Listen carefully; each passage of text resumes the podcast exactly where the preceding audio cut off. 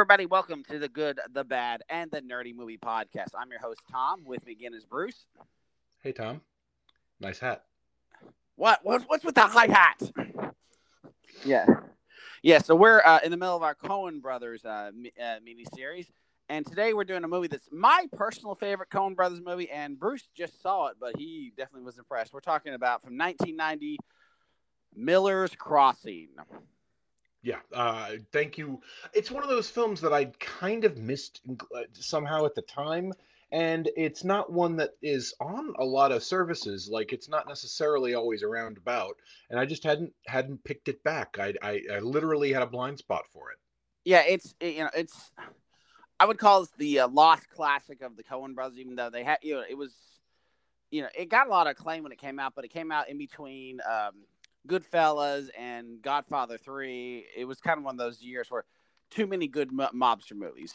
So, and I would call this on par with um, Goodfellas is one of the best like mobster movies, but this is more than just a you know a mobster film because it's way more complex.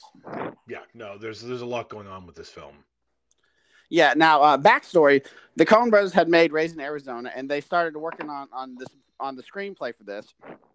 They famously got a bad writer's block halfway into it, and stopped working on it and wrote the movie Barton Fink. And then came once they got that knocked out in a couple weeks, they were able to figure out how to finish this film or make it work the way they're wanting to. And for it to, um, if if if you haven't seen Miller's Crossing, stop this podcast right now, watch it, and then come back because this is such a complicated film it's impossible to talk about without spoiling some major details. Although I am surprised that they had like no idea how to end it. I mean, to a certain extent, because it's it's very much Yojimbo. I mean, there is, a, it isn't as uh, much as the Bruce Willisy one was, but it it- it definitely has shades of Yojimbo and has like a lot of that. It's got a certain amount of Kurosawa in it, you know, a lot of Absolutely. and things, and and I therefore find it odd that, that like to me, this isn't a film that I had any doubt how it would end. Like there was no, there was a possibility that Tom gets killed in my mind, but I didn't really give it much credit. He was going to win. Oh, And It was absolutely. just it was just a question of whether or not he also killed Verna and Leo. Well, it's interesting because in the end, he doesn't want to. You know, he's still loyal to Leo to the very end. Just Leo has no idea what he's doing, but at the same time, is he's also working two angles. One angle is he wants to make sure all of his debts are settled because he doesn't want to owe anybody. So the gambling debts is his, real end game has always been to get get money with no strings attached, so he can pay off his his gambling debts. Also, just to walk away. You can tell he's just like I'm done with this. It's not that he has a problem with it. He's just tired of no one listening to him, which is really what the problem is. Is if Leo listens in the beginning, there's not a problem. If Caspar listens to him, there's not a problem. Nobody wants to listen to him, and I think that's why he's like, "All right, I'm going to play my own game and get basically everything fixed, and then I'm out of here." And that's really what his goal is all along, is just to make sure that when he's done, he can walk away with any no one after him. I'm not sure that's his goal all the way through. I, I think his last remarks to Leo, where he says, "Do you always know why you do everything?" is kind. Of, I'm paraphrasing there, but uh, the line is much better. Uh, but that's. I, I think there's an admission there that he's winging it to a certain extent. Well, I, the, I will say the best example of him winging is when he's in that room where you know he thinks he's about to get jumped by the big mobster guy, and he, he swings the chair at him, and the guy's like, "Jesus, Tom!" And then the little guy comes and beats the tar out of him, and it's and he says like, "Huh?" He's like, "I missed," and you can tell right then he's like, "Did not factor that one in." No, he did not judge that rightly. No, and that's Um, that's like it's it's on rare occasions he's off, and almost everything else he you can tell he's, pl- Well, he's figured out pretty quickly. What I don't think he knew that there was another corpse out there. I think he was just playing it tight. I think he knew though Bernie's not going. You know, Bernie would make sure if people thought w- thought he was dead, he would go. And I think Bernie, he knows Bernie doesn't care about Mink. I think that was the other thing. Like he makes sure that, uh, and that's one thing we should talk about. Bernie is such a complicatedly nasty character, but he's not even. The, he's not even. Who's more nastier, Eddie Dane, Caspar?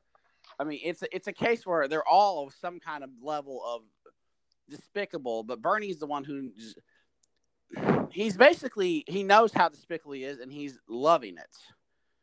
Yeah, no, he's definitely a, self-aware as a villain and a cretin, but uh, it, I don't know. Uh, I, I, like who is the worst character is an interesting question. I don't think it's the Dane.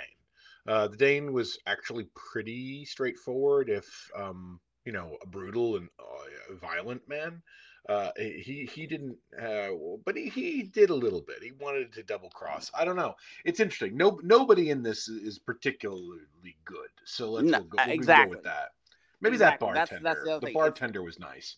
Yeah, everybody. I mean, even he's probably a little. It's a, it's an entirely gray cast. Like every there's no white hat in this film, and Mhm. I I, lo- I love that detail. And um, I think something else we should point out is that you know as we see these pieces being you know as you watch it, and I've watched this movie many times. I see the pieces he's moving carefully. It's but it's also very subtle. You know, sometimes pieces move a little ahead of him, so he he yeah, I've lost you there.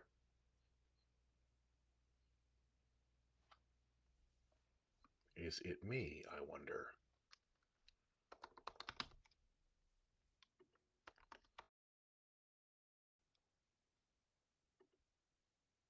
It's not.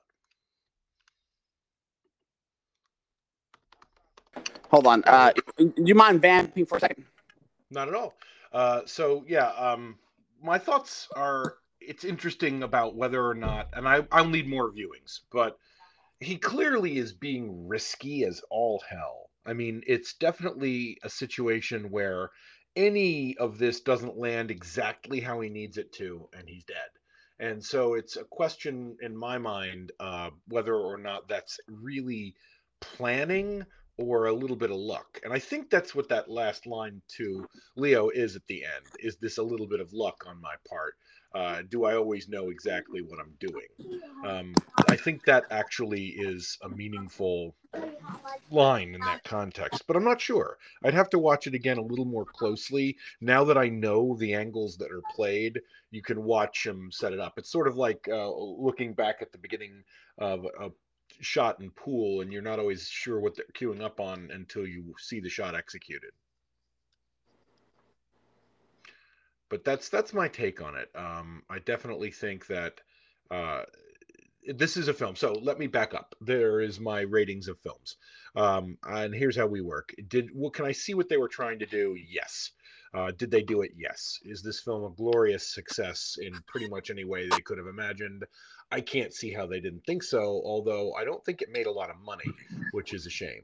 Uh, even though it did get uh, some awards. So it's one of those things where I think this film might just not have had the audience for it, but I think it's you know clearly it was done uh, very perfectly well. The acting is amazing. Gabriel Byrne is fantastic.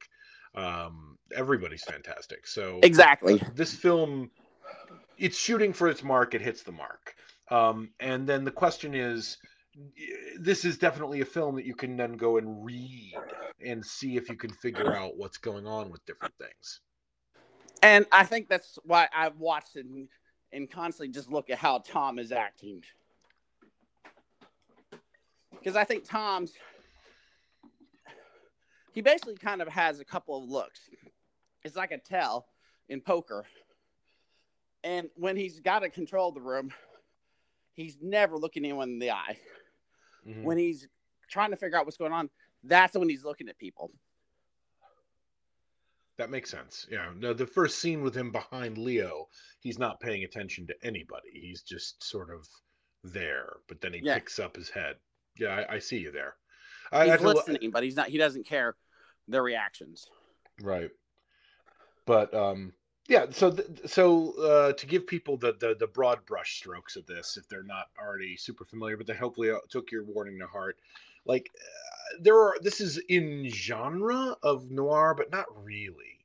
Uh, it bends it around a little bit because usually your leading man in noir gets a little bit played as a sucker by the femme fatale, and there this fakes toward that, but she's never in control of any of it. No, even at the very end when she does something that is in theory a slap in the face and maybe could have been not foreseen, it is quite obvious at that point that Tom gives no shits. go back, go back. Go for someone and get them. I'm gonna get them. Oops. Oh, I'm sorry. Well, you're there. I'm here. Sorry, I was getting a little interference for a second. No, That's um, okay. so I, I, you know, for me, it's a, it becomes more and more of a con game, and Mhm. she's running one grift, and he and Tom and Bernie are each running their own grift, but Tom's grift is using them specifically, Right. and I, I think you know, in the case of Fiona, you know, she's trying to basically protect herself and Bernie. Bernie doesn't care what she does. And I think that's the uh, thing that's kind of complicated. You, there's almost, I would argue, there's a slight incestuous kind of relationship between the two of them, but they don't really go for there. But the way he talks about her is not healthy. No, it's, it's but are they ever on screen together? I don't think they are. No, they're not. But You then that's the other that's the other interesting factor. She's basically reacting to what, and I get the vibe. Most of what she's finding out is what Mink is telling her before Mink gets killed. Mhm. And that's another interesting. I love the fact that we have we have basically two. I wouldn't even call it closeted char- uh, homosexual characters in this film, but they're not played in bad stereotypes. And you have Bernie, who, for lack of better, is probably just the, is hustling everybody, Mhm. and he doesn't really play a specific te- stereotype other than he's just a uh, scam, you know, nasty person. I li- I give huge credit to John Turturro for how he his look, the way he kind his affectations, everything about him is very more like a, you know, M. It's very Fritz Lang esque character than it is like say a mobster character. So you know, I could see Peter Lorre playing this character. Right. I did love um Bernie's last few lines of but, but why? He didn't understand. Uh because Look, it- look, in your heart. You know, the, the stutter is you can tell it's fake. Well, it, it isn't the look in your heart that that was him like making a belated play. It was the questioning before then. But like, I don't understand. You said it yourself. We're square. Uh, he actually thinks that way. Like he to him, it was just never personal, and uh, not you know. It, it, I, I think he was surprised at that. At that. Otherwise, why would he have handed the gun over? He I- he he should never have been surprised. Well, and that's the thing is like he he doesn't understand how that you know what Tom's game is. He's lost where he's lost what Tom's actually after, which is in the end, Tom just wants Bernie dead too. But he also you know wants to make sure that if he's dead, it's a chain reaction. Mhm. And here's the thing: he almost loses to him because you know he his game his game requires Caspar to kill Eddie Dane, and you know if it doesn't go the way he needs, you know he's dead. It's a real risk. The fact that Caspar just flips on the dime on on Eddie shows Tom figured out where eh, you know Caspar's alliances is also. Right. You know, he he he- won that one, but that was a near thing. It might not have gone his way. Absolutely. By the way, you'll get a kick out of this, uh, Bruce. I guess uh, now um, the originally Peter Stormare was supposed to play at the Dane, but they were calling the Swede. Yeah, I heard, and the reason he's the Dane is uh, Stormare uh, took was playing Hamlet at the time, who is the the Dane. Yeah, Uh, so that that I think is amusing. I, I uh, would have got if uh, Peter Stormare had gotten that part, it would have been Yeah. far more frightening. I think. And did you note at the end uh, that the building he lives in is the Barton Arms? Uh, Yes. A little bit of a little Barton Fink in there. Yes, yeah, because they'd already written Barton Fink before they uh, finished. And this. I I almost the set where the original like uh, fish fresh fish thing fishmonger Barton Fink cry looks a lot like the set of, of that area. So Yeah, that was I- also amusing.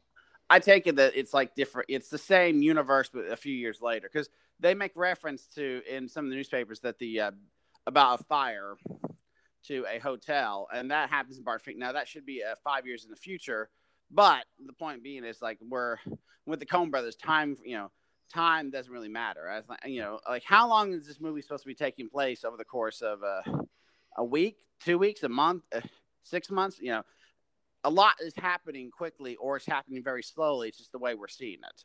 Right, right. No, absolutely. I, I mean, it's it definitely all in good sequence, though. It's a nice ser- straight line narrative, but it's it's not clear exactly how much time is going by each time. But we're getting a lot of wind there. But uh, yeah, what? getting a lot of wind in the mic. That's weird. I'm I'm inside. Huh. Okay, might have been breathing then. Oh yeah, sorry. I've, uh, my allergies have been killing me this last couple days. So Just letting you know so you can Thanks. catch the sound. thanks. Anyway, but um, yeah. So everything about this film is is is just really nice. Um, you know, it looks great. It just looks great. Um, it's acted beautifully by every principal and even the small ones. Even weird little surreal bits because it's a Coen movie. There have to be surreal bits uh, and humor, and uh, which is hard to find room for the humor in this one. It is hard to find room for the humor, but the humor is the cops show up and and Tom just walks out and he goes and talks to the cops about it and, and it's like it's they're just having a little conversation at the bar uh, about the state of affairs and I loved those asides especially when you know there'd be gunfire that breaks out in the middle of one of them um, it, it was very workmanlike and they, you know colleagues having having a you know at the water cooler Yeah. It Tom is friends with everybody. That's the key. Everybody loves Tom. Mhm. A- And I, you know, it's why the it's really why even the bookies haven't really been going after him because he's just too liked. It's like even the guys he owes money to don't want to hurt him. It's fascinating. He's, you know, and you can tell there's a whole backstory about him. We'll never know, but you know, it's better that we don't know because the less we know about Tom, the better because it's such a special character. You know, we know that he's Irish. That's basically it, and that he's very smart. Mhm. Other than that, you know, we don't. Uh, the other sides from him, he's a Well, bad he's been with. Leo That's for basically a- his only other flaw. he he's been with Leo for a while, and they got out of a number of tough scrapes together. Oh, speaking of Leo, Albert Finney, fantastic as Leo. Like his sequence with the uh, the uh, attempted hit on him is just operatic, perfect. I, I just love how it's edited, how it's shot. It's it's ridiculously implausible, but it's glorious nonetheless. Oh yeah, I mean it's very S- Raimi esque when it comes to the uh, gunshots because that uh, is like how many bolts is in that Tommy gun? All of them, Yeah, all of the like bullets. unlimited. I mean, they try. I mean, he kills the one guy. He just keeps popping full of lead, and then when the cars are coming after him, he just keeps shooting and shooting and shooting. Somehow, magic takes them all out. I mean, it's it's funny when you see the car suddenly you realize, oh, the driver's dead. It's such a it just it's very random, but that's very much in a Coen Brothers bit. Now, I give credit also to Barry Sonnenfeld. He this was his last film as their cinematographer.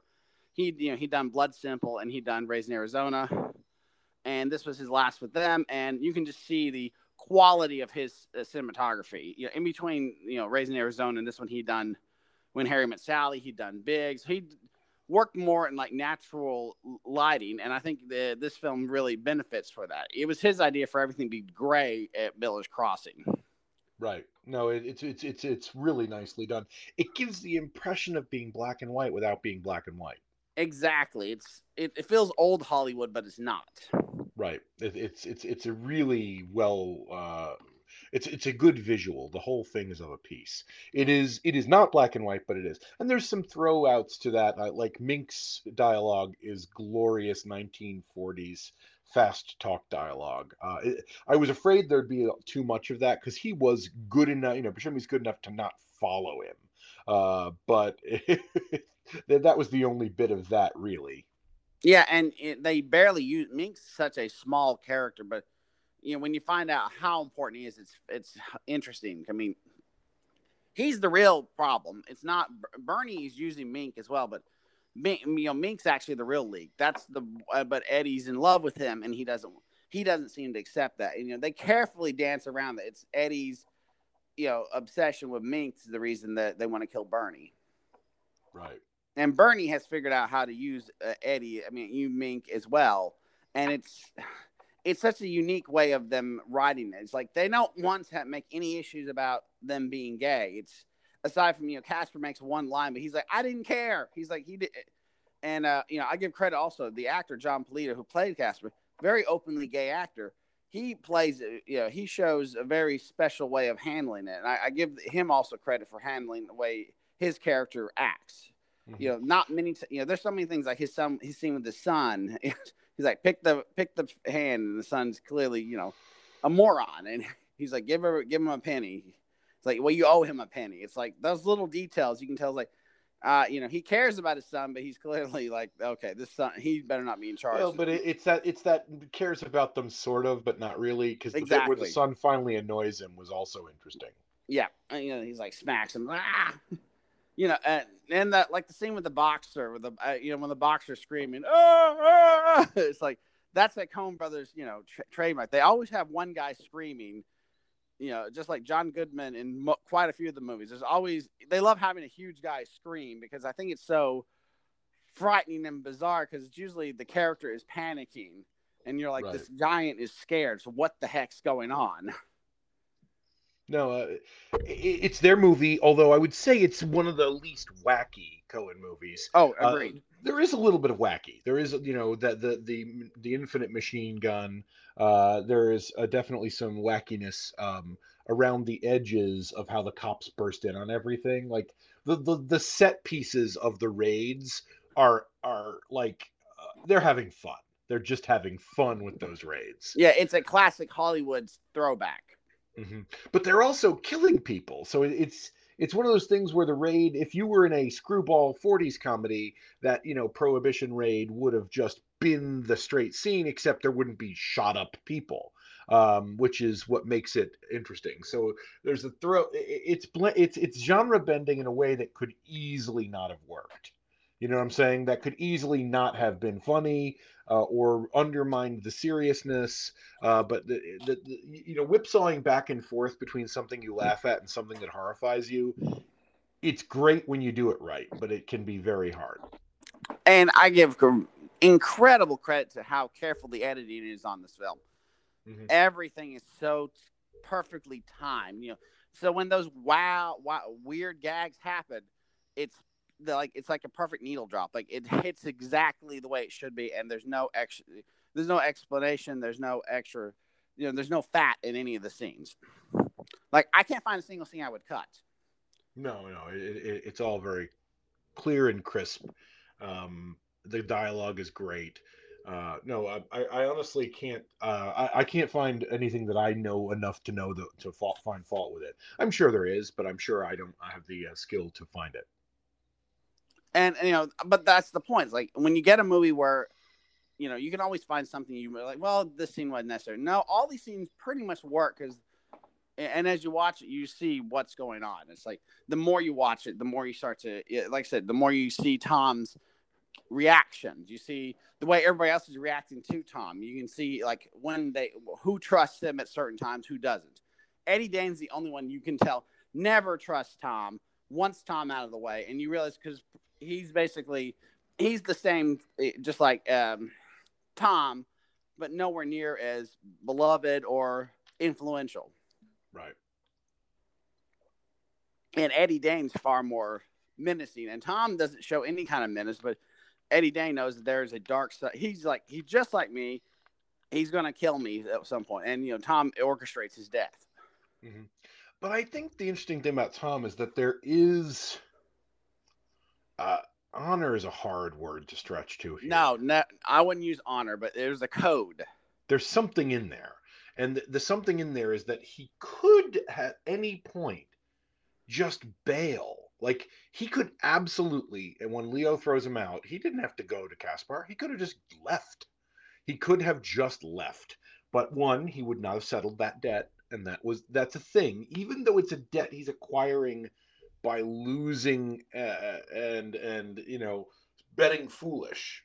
Uh, he, he he owns the debt, and that that won't do. He won't say he won't he wouldn't lamb out on the debt. He wouldn't let anyone else settle his debt, uh, which is an interesting, weird point of pride. That uh, I don't know. The, the only thing I think odd is that Leo doesn't seem to understand that.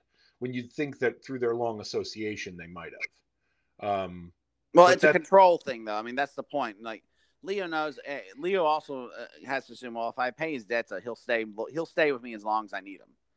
And Right. because and Leo's like uh, he'll just keep losing money. I'll pay his debts and he'll stick with me. It's and you know Tom knows it's a it's a vicious cycle because he knows he's a bad gambler. He's probably got a bad gambling problem.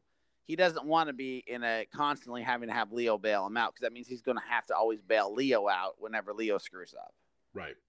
So uh, that's interesting, uh, but but and then there's something more to it.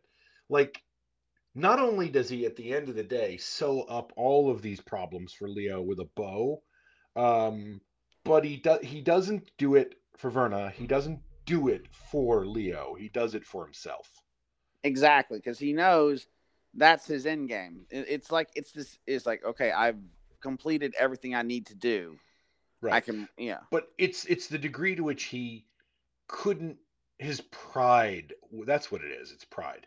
His pride wouldn't stand for allowing any of that to slip without him answering it. If he if he doesn't answer it then then he can't look at himself. Or it isn't that he can't look at himself because he wouldn't think of it that way. He can't stand the affront of it the insult. Yeah. And there's also it could be just the the uh, thrill of winning. You know, there he's a gambler, and this is a giant bet he's taking that he can get all this to work. So Right. th- there is that all, all, all side back that he's addicted to the risk, but it's the same time as like he once he's got this done, he knows that all of his major all of his problems are basically solved. And you know, for all we know, he could be leaving the country. He could be going back to Ireland, where he or he could be going to a whole nother part of the country and start this whole thing over. It's it, it's a very interesting character, and you know, it, I, it I want- almost doesn't matter. He he didn't. It, I don't. I don't. I wouldn't. So maybe I'm reading too much of uh, some of the characters I've uh, written, so to speak, over the years that you're aware of. One of the reasons you wanted me to to run this, but in the in the head of the character that I that I once put down. Uh, I would have seen him as very Tom-like, so I think you're right. Uh, and is a weird point of pride. It's just it isn't to win; it's to it's sort of uh, Hemingway wrote about it in the bull. It's when the bull knows he can't get you. That's the point. It's when you've weathered him down smoothly and the bull knows that you're unattainable. You're just out of reach. That's the point of Tom there. He has beaten them all and they can't touch him. And he and they know they can't touch him. Or they're and dead. and there's almost a respect that he's defeated them. In many ways, you know, he stabbed them in the front, but they didn't see it coming. right. Yeah, that's that's what's so neat about it. It's you know uh, what the only uh, Coen Brothers character I could compare him to actually is Anton Chigurh in that kind of I've got to I'm going to get this done. Uh, you know, my job. You know, no, Chigurh is just more chaotic, but they Mhm. have a very similar. You know, like they don't Yep. want to talk a lot. They don't want to let you know what you're And- thinking. Leo could have tried to muscle him back in or any number of things at the end, but he just walks off because at the end of the day Leo knows that he can't do it. Like if he if he does apply pressure there, he could I mean he suppose he could just put a bullet in Tom's head, but he, he can't really even do that. Because what would that look like? Because Tom saved him. It'd make him look weak again. And the thing about it is, he doesn't know where Verna stands either. Now Verna is furious at him. You can see that look that at at, at him. Well yeah, she knows he got Bernie killed. But she knows he killed him specifically. She can just tell. There's no way Bernie would get killed by Caspar. You know, Mhm. she's figured out. She's the only other one who knows how Tom works, and that's probably you know their relationship is like it's a very Batman Catwoman kind of comparison because it's like the, you know they both have a very specific way of handling things and they both can figure out what the other one's doing and you know that she, he's the person she should be with but neither of them want to really make that call you know tom doesn't want to be with her for real he but Oh, at the oh, same time No, no. Uh, even if he did, he will never say it, and that's what she's always trying to goad him into doing. yeah and once he kills bernie he knows that he's crossed that line but he's also also what he wants he wants to make sure that he never does go in that direction Right. because all along this the goal of this film always was is bernie worth saving? No he's not. Tom figured this out on, on the moment the movie starts. He's been de- he's probably dealt with bernie so many times already in the past he's wanted him dead for a long time but bernie's protected by leo. So he's got to he essentially has to you know create this domino effect to make sure bernie gets killed. And in this particular way everyone thinks caspar killed bernie and they that they shot each other simultaneously Yep. that didn't happen. But uh, the point being is, he everyone else thinks it, but Verna can just look at him and say, "You." She knows he did it, Yeah. There's no other way. and No, it, it, it's it's just nice. It, it, and I and I'm looking forward to another another couple of viewings because I think I'll pick up on more of it. But uh, I don't. I also weirdly enough don't know that it needs it. I'm gonna let it set in for a minute. It's an odd position to take that I want one or two more runs with it, but I don't want to do it too soon. Exactly. You want to soak it up. You want to think about this movie more.